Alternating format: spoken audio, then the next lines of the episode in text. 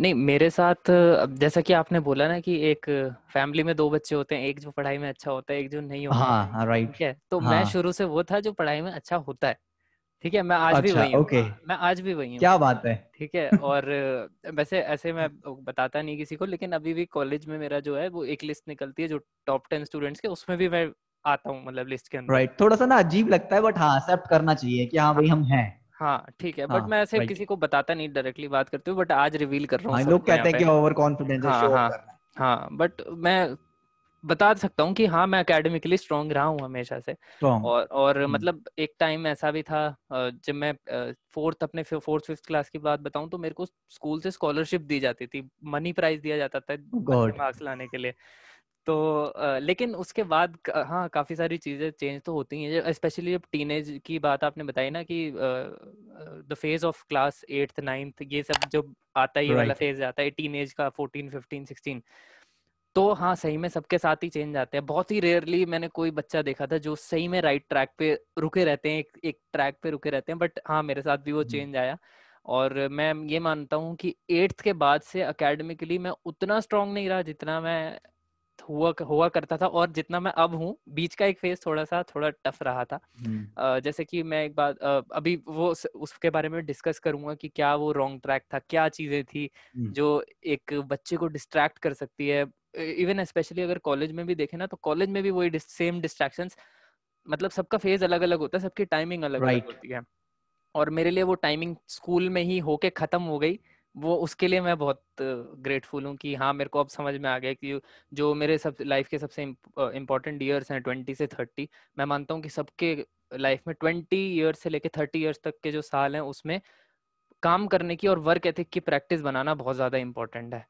कि मतलब कुछ करो ना करो एटलीस्ट काम करने की और वर्क एथिक की प्रैक्टिस होनी चाहिए कि हाँ मैं रोज उठूँगा और अपने काम के ऊपर जाऊँगा मेरा काम कुछ भी है वो मैं करके ही रहूँगा। वो जब प्रैक्टिस हो जाती है उसके बाद अपनी लाइफ बन जाती है। तो वापस स्कूल पे आऊँगा कि हाँ एट्थ नाइन्थ टेंथ में कुछ चीज़ें ऐसी हुई जिसके बारे में अभी हम डिटेल में बात करेंगे। आपसे भी पूछूँगा मैं कुछ बातें। और फिर इलेवेंथ की बात है तो मैंने साइंस ले ली थी। ऑब्वियसली मेरे को हमेशा से ही फिजिक्स में बहुत इंटरेस्ट था। बायो में हम्म। पढ़ता नहीं था तो नॉन मेडिकल में ही फिजिक्स और मैथ्स मेरे को अच्छे सब्जेक्ट्स लगते थे। केमिस्ट्री में थोड़ा वीक था मैं। बट कैसे भी करके इलेवेंथ में मेरे को जो आपने एक बात बताई थी ना कि रिज़ल्ट से एक दिन पहले मैं सो नहीं पाया ऐसे ऐसे तो इलेवेंथ में हाँ साइंस के स्टूडेंट्स के मतलब वो रात में नहीं भूल सकता। हाँ। मैं लाइफ के एंड जब तक मैं मतलब कब्र में जाऊँगा ना मैं तभी भी वो रात नहीं भूल सकता। हाँ तो ये ऐसा ही कुछ मेरे साथ भी हुआ था इलेवेंथ की बात है। मतलब इस लेवल का तो नहीं हुआ था तो लेकिन हुआ ये था कि इले हाँ। हम्म, हाँ इलेवेंथ में मेरे साथ ये हुआ कि केमिस्ट्री की मैंने बात बताई कि केमिस्ट्री में प्री बोर्ड्स इलेवेंथ में भी प्री बोर्ड्स होते हैं तो मैं उसमें फेल केमिस्ट्री में मैं थ्रू आउट फेल होता आया हूँ इलेवेंथ और ट्वेल्थ अच्छा। में ठीक है? तो बाकी दोनों फिजिक्स और मैथ्स मेरे हमेशा से स्ट्रांग रहे। तो हुआ क्या जब इलेवेंथ के फाइनल एग्ज़ाम्स थे और जब ट्वेल्थ में जाना था? क्योंकि इलेवंथ में मैंने रिकॉर्ड देखा था, जब से मैं पीछे से देखता आ रहा था कि इलेवंथ में बहुत बच्चों को रोक लिया जाता है ट्वेल्थ में जाने से पहले।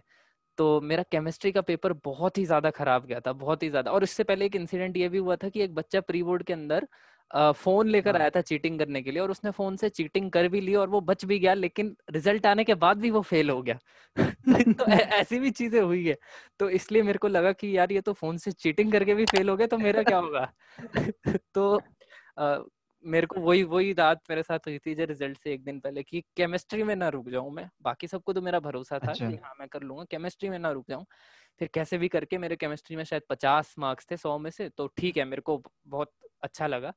थोड़ी डांट वांट खाई पापा से मम्मी से कि हाँ पचास मार्क्स क्योंकि ऑब्वियसली जो अब पहले से एक्सपेक्टेशन मेरे से हाई रहती हैं मार्क्स की। राइट तो बट मैं जानता हूँ अपने आप को कि हाँ मैं पास हो गया और मैंने ठीक है सुन ली डांट की चलो पास तो हो गया कम से कम। फिर उसके बाद ट्वेल्थ मेरी अच्छी परसेंटेज मेरी कुछ 91 आई गेस परसेंटेज आई मेरी और मैंने